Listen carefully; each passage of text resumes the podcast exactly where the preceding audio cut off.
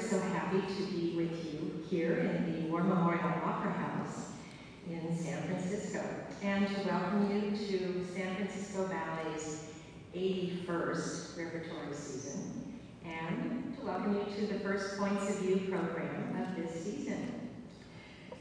This is Wednesday, January 29, 2014. How do we get there?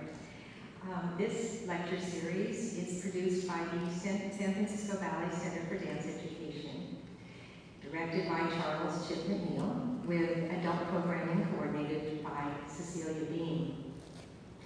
The Center, Center for Dance Education produces any number of programs, including the Meet the Artist interviews, programs for children, both here in the Opera House and out in the community, and then a growing number of programs designed to engage our actually already pretty engaged audiences.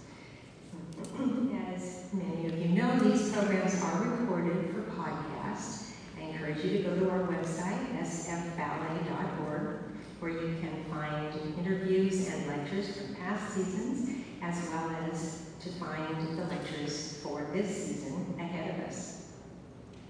It's a pleasure to actually be able to see many good friends, old friends, and to um, welcome newcomers, and to also say a warm welcome to those who might be listening to the podcast on the internet at some future time. As you've obviously noticed, we um, are here in the War Memorial Opera House, which is quite a treat actually, instead of in our home for many years across the way in the Veterans Building in the Green Room, and that obviously is due to the seismic upgrade long planned uh, happening in the Veterans Building. We're going to have to ask your patience as we learn some new logistics and let's say new choreography for our programming. At the conclusion of this evening's program, we will ask guests who do not have tickets for this evening to exit as you came in the right, to your right, the north carriage entrance. Those of you who do have tickets for this evening, also we ask you to exit through one of the right-hand doors, and then you can go along the corridor. Your tickets will be screened as you re-enter the main lobby. Another item, our programs now will be held to a strict 45 minutes to accommodate the need for the stage crew to have access to the stage and prepare for the evening's program. Finally, as always, we want to offer you the opportunity to ask questions, one of the really popular features of these programs. And so, because of our new configuration, in order for us to hear you better, and in order for everyone to hear the questions, we've placed a standing mic right there foot of the center aisle. And when it's question time, we'll ask you to make your way to the center aisle and address your question into the standing mic. And we'll see how that works. Could be fun. My partner this evening is in that category of needs no introduction. But here she is. Anita Paciotti has just passed her 20 or her 45th, Now 45 years of involvement with the San Francisco Ballet as a dancer, as a principal character dancer, and as a very valued ballet master. So I would like to welcome you, Anita, and thank you for, again, being part of our programming. Thank you very much. I'm going to ask you to uh, sort of chime in the comments. We're going to do a fairly brief look ahead the season to come. Um, as usual, we welcome several new dancers. Um, I invite you to go to the website where there are very complete bios of all of these dancers, but just to give you something to think about, to look at, we welcomed as principal dancer Mathilde Froustey, who comes from the Paris Opera Ballet. Some of you may have seen her, I believe, in The Nutcracker. And um, earlier this week in Giselle, she will be dancing the role of Giselle, I believe the current casting says Friday evening. Also, As a soloist, we welcome Simone Messmer. And Simone comes from sorry, American Ballet Theater, and she is dancing the, one of the principal parts in Giselle of um, Myrtha. In fact, you should be seeing her perform this evening. Um, we, of course, have new members of the Corps de Ballet. These dancers happen to be promoted from uh, the apprentice level from last year, and so they won't be completely unfamiliar faces. A group of newly hired dancers, with the exception of Alexandra Meyer-Laurie, who is returning to the ballet. It's always exciting to welcome new faces to the company. And finally, a wonderful crop of apprentices. And I, as I understand it, all of these apprentices have graduated from our training program, which is pretty exemplary pre-professional program here at the Ballet.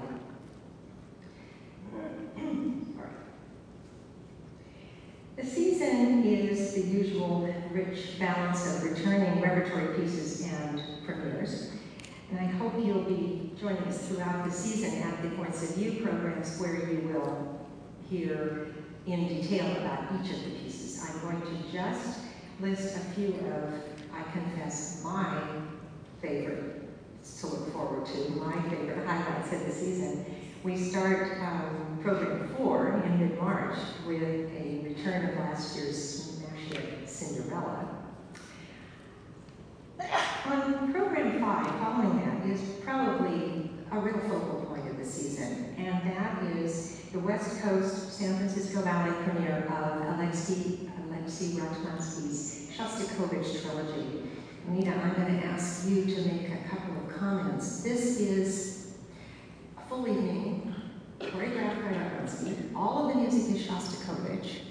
And yet, what we're really seeing is three separate ballets. Can you say a little bit more about the contrast, perhaps, between them? How are we going to approach this evening of all Shostakovich?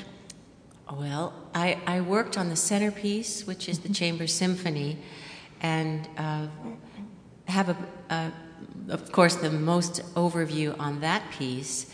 Uh, I would say that one is rather autobiographical. It really, it really chronicles events in Shostakovich's life in terms of his three loves. The young woman he uh, initially fell in love with didn't marry. Uh, the, the wife he did have who died suddenly, and it was very tragic for him.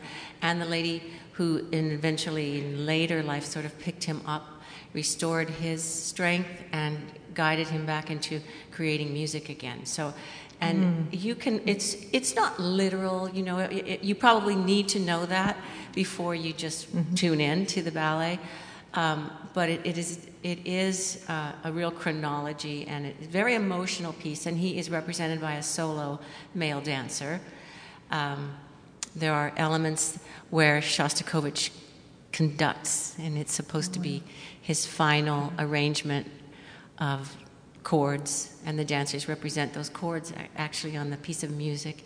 It's very touching, very, very moving. The others um, are more abstract, um, and it probably will make a mistake because I don't know my facts so well.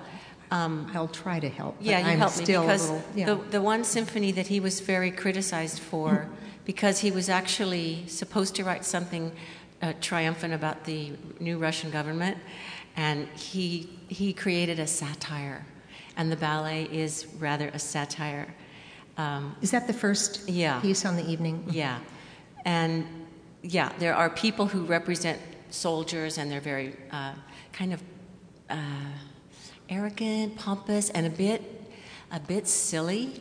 You know, so he got in a lot of trouble for writing that piece of music. I think he uh-huh. wasn't allowed to write for some years after that. Uh, but again, there is an element of history in that one. And then the last one, Mary, you take over. I'm Symphony Number Nine. I can't um, say because I have not, of course, What's seen. The last um, music? I don't actually have it written down. I bet so if you look in your program notes, you might find it, and then you could, you'll know. Um,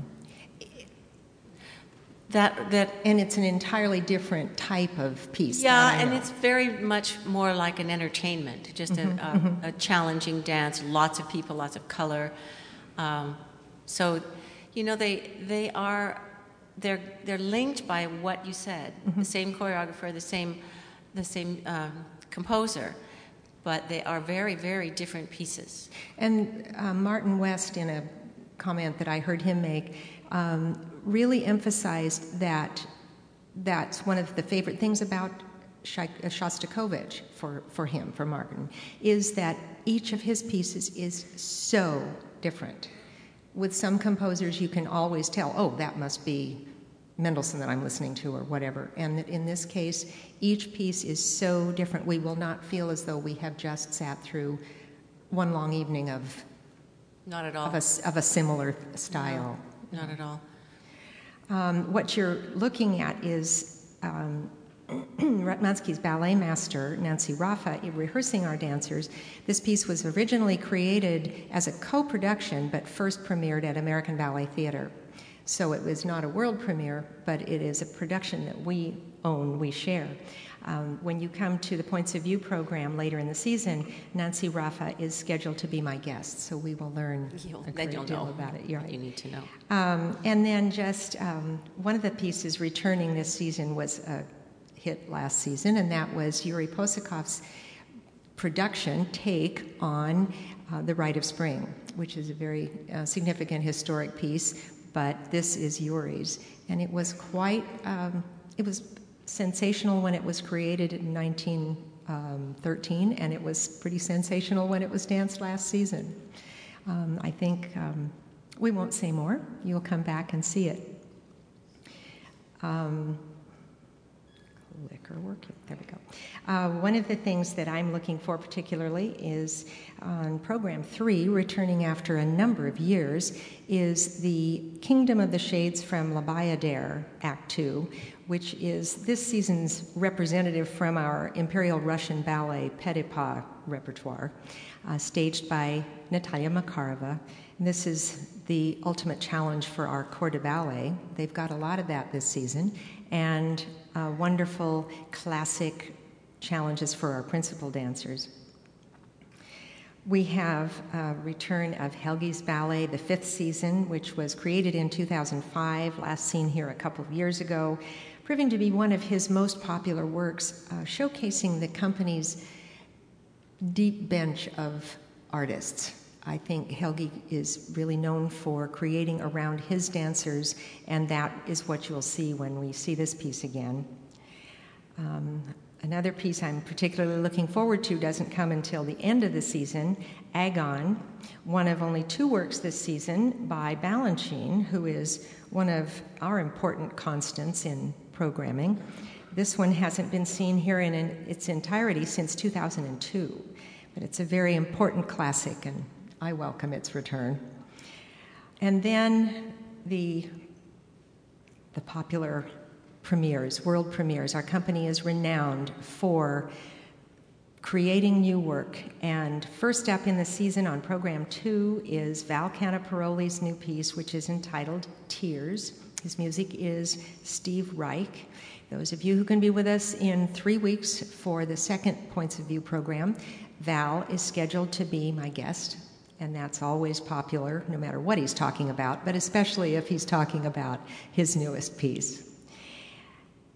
Helgi Tomasson has a new work this season. He's entitled it Symphonic Caprice. It's a neoclassical work, which with Helgi always means there's a bit of an emotional undercurrent, but he really interprets the music, which is symphonies by Camille Saint-Saëns. And then, toward the end of the season, Helgi is, again, renowned for searching the world over for up and coming choreographers, and he's found the latest one in Liam Scarlett, a very young English choreographer, currently an artist in residence at the Royal Ballet. And this will be the West Coast San Francisco Ballet's first look at a work by Liam Scarlett. This is him in the studio creating dancers, dances, um, creating his dance on our dancers. so now we come to the opening program and probably my all time favorite ballet. Uh, Giselle is one of two or three works that are universally accepted as the very greatest in our canon of classics. It's unquestionably the greatest ballet of the Romantic era, and that's the period in literature, music, art, theater history concerned with not so much form as with atmosphere, with emotion rather than reason. The dominant overarching theme in Romanticism, which you'll see in this ballet, is the pursuit of the unattainable ideal. Um, there's a preoccupation with death and dying in Romanticism, and that by extension with the supernatural, the spirits that inhabit the world on the other side. The Romantic era was full of ballets that looked a little bit like this. Romantic art is very full of contrast. You see the good and evil, the familiar and the exotic, the real and the supernatural. Again, you'll see that in Giselle. Giselle was created at the Paris Opera in 1841, and this is one of the earliest images, lithographs, of the second act, Giselle. And the ballet's original Giselle was Carlotta Grisi. As um, Anita, you're going to chime in here very soon. Part of a contemporary repertoire, it challenges a company's grasp of style. It demands highly competent and disciplined corps de ballet.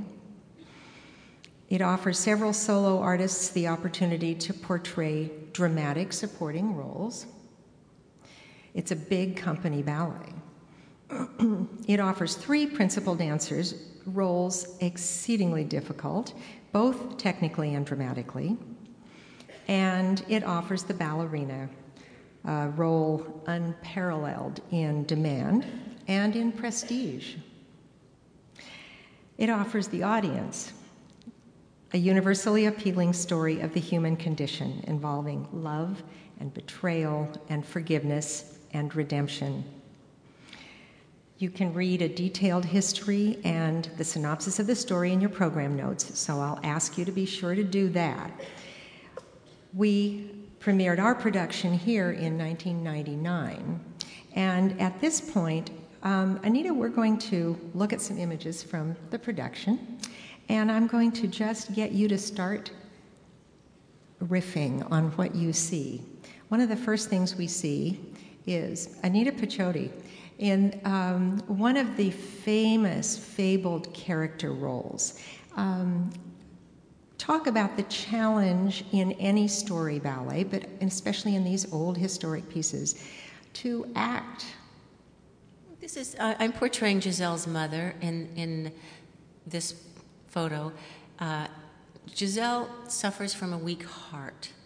It's part of the reason that we think she dies at the end of the first act. That's what's one of the great things about Giselle is that there are so many questions about what really happened, and, and that's um, we're going to have a session about that on Saturday. Yes, and I yeah. wanted to be sure that we mentioned that yeah. since we've brought it up. There is produced by the Center for Dance Education a program we're calling, um, I think, Talks on Ballet. And the first one is this Saturday. You will find more information about it in this brochure, which is available in the lobby. And um, starts at 5 o'clock, held over in the ballet building. And there are still a few tickets available, I understand, although it was selling so well, they've moved it from a smaller room to a larger room. It's called an, an inquest on Giselle. How did, or why, why did Giselle die? And What's you're going to be part cause? of that, yeah, mm-hmm. yeah. So. And uh, the different characters in the in the ballet will will participate in this. So each of them will have their own point of view. Mm-hmm. Hilarion, who is the man who truly loves her, another peasant mm-hmm. guy. I think they'll have an Albrecht. I hope. I'm not sure. Um, I'll be there, the mother. And well, anyway, my point of view will in this particular pantomime is that if you dance and exert yourself so much, uh, your your weak heart is going to give out, and you and you will die in classical pantomime. So Yes. um, that that's the first thing you need to know with that those crossbones, crossed bones. And and you're not the only one that that yeah, Myrtha does that too, and and Hilarion. Mm-hmm, He doesn't want to. yeah. And what I'm going about to tell you right here is that y- you will you will die and you will become a spirit or yeah, a spirit. And I don't I think this is a very interesting point because then the mother says you will fly with the wilis. Um, so that gives makes it a whole other question like what exactly is a wili? She's a, a, a, young woman who died of a broken heart or before she was married or had a, a marriage promise broken. So it's interesting. Why would I think she's going to become a wili? Because I don't know that she's going to die unwed. That's true. Oh my goodness. So there's so many little. You've challenged us. I haven't you? know. I know. If Because- anybody out there can tell us. Yeah, I always learned that a wili is a, a betrothed woman Yeah. who dies on Yeah. the eve of her wedding of a broken heart. She's been jilted. Right. And consequently, wilis hate men. And Right. Mm-hmm. what- we're going to see more of those a little bit later. Um, Berthe is one of the classic, keep using the term, um, dramatic roles in our classic ballet history. And it's been a role that you have really made your own. You, um, our production was created on you, isn't that correct? That's correct. Yeah. Mhm. Well, you know, uh, Helgi created the role. As in every uh, bit of new choreography, we sometimes assume that because you're a character or you're doing gestural things in pantomime that, that you invented them, and that's that's not true. It is a dance that was choreographed and guided by by Helgi Tomasson. So, and then I'm sure he's taken uh, elements of it from many versions that he's seen or been in, involved in. But this, it, it has his own, um, is his own side and his own interpretation and own original ideas as well. And then, of course, the, the, the artist portraying it will bring the emotion and the, the power to it as best he or she can so that it carries, so that hopefully you understood what it was about and that you feel something. That's all. So I guess I, I think she's just worried that that might happen to Giselle. I mean, mm-hmm. she does know about Albrecht. She doesn't know who he is. Not sure she quite approves. But she, I don't know that she knows they're in betrothed, but maybe she suspects that they could be at some point, you know. Anyway, I'm very worried about her and her heart. Well, and with good reason. Um, this is another image of the first act, which shows, I think, very well that this is a story ballet. There are characters. Every character has some role to play. And this is a moment which um, it kind of goes by very quickly. And you need to read your program notes to know exactly what's going on here. But um, do you want to just fill us in? In this scene, this is part of the Harvest Festival. Uh, the, it, earlier on in the piece, the, the peasants all march off up the hill to go to the fields, and they shortly return with their baskets full of grapes. So uh, this is a very exciting time for everyone because they'll, they'll have some kind of festivities and parties. And uh, in this scene, this is a, a carriage that is full of little children, and it, it's just an entrance, really. It well, doesn't sort of a farm cart. a yeah. farm cart, yeah, but it's it's exciting, and Giselle gets to ride in it, and the children get to ride in it. It's not an everyday occurrence; it's a special festivity on a. And then they, they put a wreath on her head and they Yep, the her the queen queen. of the festival. Right, and Yeah. it does go by fairly quickly, Mm-hmm. but you might wonder either you just suspend disbelief and say that whatever happens in a classical ballet is fine, or you might want to know what's, what's behind it, and there are always great traditions behind these things. Um, Well, this one is good, Mary. I think um, it's a great entrance to a section of the ballet that Helgi inserted. So it is an, an original section that is uh, music he found from the original score, I, I think. Um, and he wanted he wanted a little bit more dancing, particularly for Albrecht in the first act. and so he created a, a short pas de deux for them as queen, as she being the queen of the harvest festival.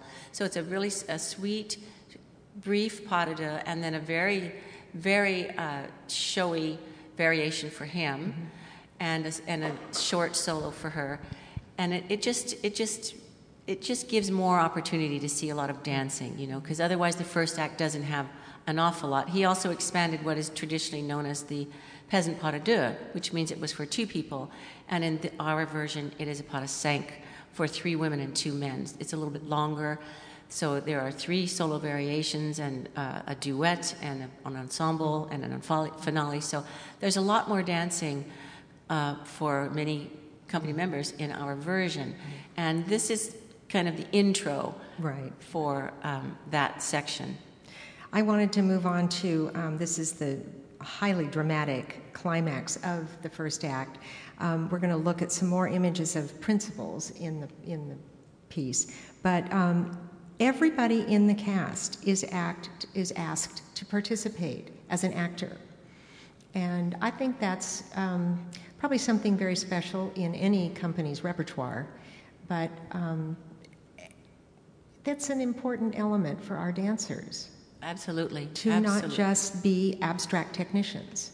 Right. You, you have to be able to be a real person on the stage. You have to you have to be able to drop your classical manners and and behave naturally, walk naturally, perhaps on your heels, using normal gestures, not a, a classical or a, a, a, a port de bras, a carriage of the arms, but real, um, believable, natural gestures. And I think Giselle is a perfect example of the way the ensemble furthers the story not just by their costume and and uh, what you know their dancing things, but the movement they have as a group in Giselle is very very important because it sets the focus where it needs to go. You have a, a stage full of 30, 40 people. And if they're not focused, it's just diffused, and think your eye doesn't know where to look, and energy's going all over like this. But when you get someone to coach them properly and get them all to look in the right place at the right time, you'll see, not obviously, but you'll see that the group will move in at appropriate moments so that it brings all of it to what you should be seeing. It's, I think, think that's very interesting because in the first act, that element is quite subtle. And in the second act, it's just as strong, if not more, mm-hmm. because the, the Wilis tell the story. Mm-hmm. The Wilis absolutely tell the story. We have some great pictures mm-hmm. from the second act in here. Um, we want to make sure that we give our folks an opportunity to ask their questions, so I'm going to spin through a little bit more. I mentioned the, the roles, the famous, famous roles, and here we have Giselle, who is almost always in a blue dress. Did you know that blue was absolutely traditional for Giselle, no matter what variations the company has? And Albrecht, Prince Albrecht. Um, And that's a, a- Yeah. a, a, a bit from Helgi's new Yeah. inserted pas de deux. And so here they have to, they are dancing together in a very simple, very classical way. And then the lead, um, Giselle, is asked to do an extraordinary dramatic scene. So she needs to be an extraordinary dancing actress. Right. Um, moving to the second act, when this whole business of the Wilis, these women who have died, here is Prince Albrecht who comes to visit her at her grave. He has to be an extraordinary actor because, interestingly, his transformation from Act One to Act Two, he goes from being a happy go lucky, slightly mischievous, um, Possible cad. possible cad. Yes, that's not a word we use a whole lot these days, but I think you get the drift. Um, to a grieving, bereaved lover. Um, Giselle becomes, from being this sweet peasant girl, she becomes a spirit. And she has to dance like a spirit. And that is an extraordinary challenge. Yeah. I will just say. Um, I think we have one more. hmm She's protecting him. Her, the idea is that the power of her love is stronger, at least temporarily, than the power of Myrtha. Right. And we have, there's Myrtha. Isn't that a splendid picture? Um, this is Sofiane Sylve as Mirta, the queen of the Wilis, who um, clearly was deeply injured in life and has spent eternity leading this band of wronged spirits. Um, I want to talk um, a little bit more about our corps de ballet because this is a ballet that uses the entire cast, of, the entire company of corps dancers. In the first act, they get to just bounce and be joyous. And then comes the second act. And it's, uh, it's so amazingly beautiful. Mm, and it's so beautiful. amazingly So difficult. beautiful. Um, we have, they come out of their graves wearing these veils, which is symbolic of their being brides. Um, they aren't doing movement that looks like this. And I wonder, can you just give us a couple of minutes worth of commentary about the difference between this? These are the same dancers. They're going to do this in another program. But in this program, they have to do this. How are they coached? What do those girls particularly have to know? Well, Betsy Erickson is a, quite a master of the Mm-hmm. of the style. She was she has been coaching the corps de ballet and Giselle since we did it, and she she was a Myrtha in American Ballet Mm-hmm. Theater and did many. Uh, Giselle was a huge uh, part of the uh, repertoire of um, American Ballet Theater during their touring days and when they did a one night stand and they did many many many performances of it. So they she really understands it from many uh, wonderful trainers and coaches and ballerinas uh, point of view and from observing them. And Lola de Avila from uh, who comes from Spain but was the director of our school for many years came to help set this production so she was very influential and instrumental in the style because you can choose a different way with Giselle too. You know, there are many, many slightly different steps, uh, different patterns, different things. So it, it was a, uh combination of the Helgi and Lola and Betsy's eye, and they work very, very carefully, with very specific instructions like you. You must lift your elbow and then continue your arm through the height of the arm, the romantic style, which is a little bit slightly forward in the torso. And um, the idea that I find so beautiful in this is the breath that the, um, the girls find, that you almost feel like they actually inhale at the same time and for the same duration. Yeah. You know, that It's it- it- it's just a, it's my favorite ballet, absolutely, for sure. Yeah. Um, That's the moment. this is the amazing moment, and this is the the end of the ballet when the the light. This is one of my favorite things. The light starts to turn to rose because it's dawn, and it's very subtle, but oh. Um, I was working very hard to save time for questions, and so now is when we're going to test our system. Uh, if you have questions to ask, Anita or myself, about the ballet or about what's coming ahead on the season, would you make your way to the center aisle and make your way to the microphone there?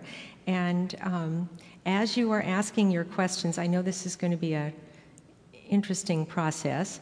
Um,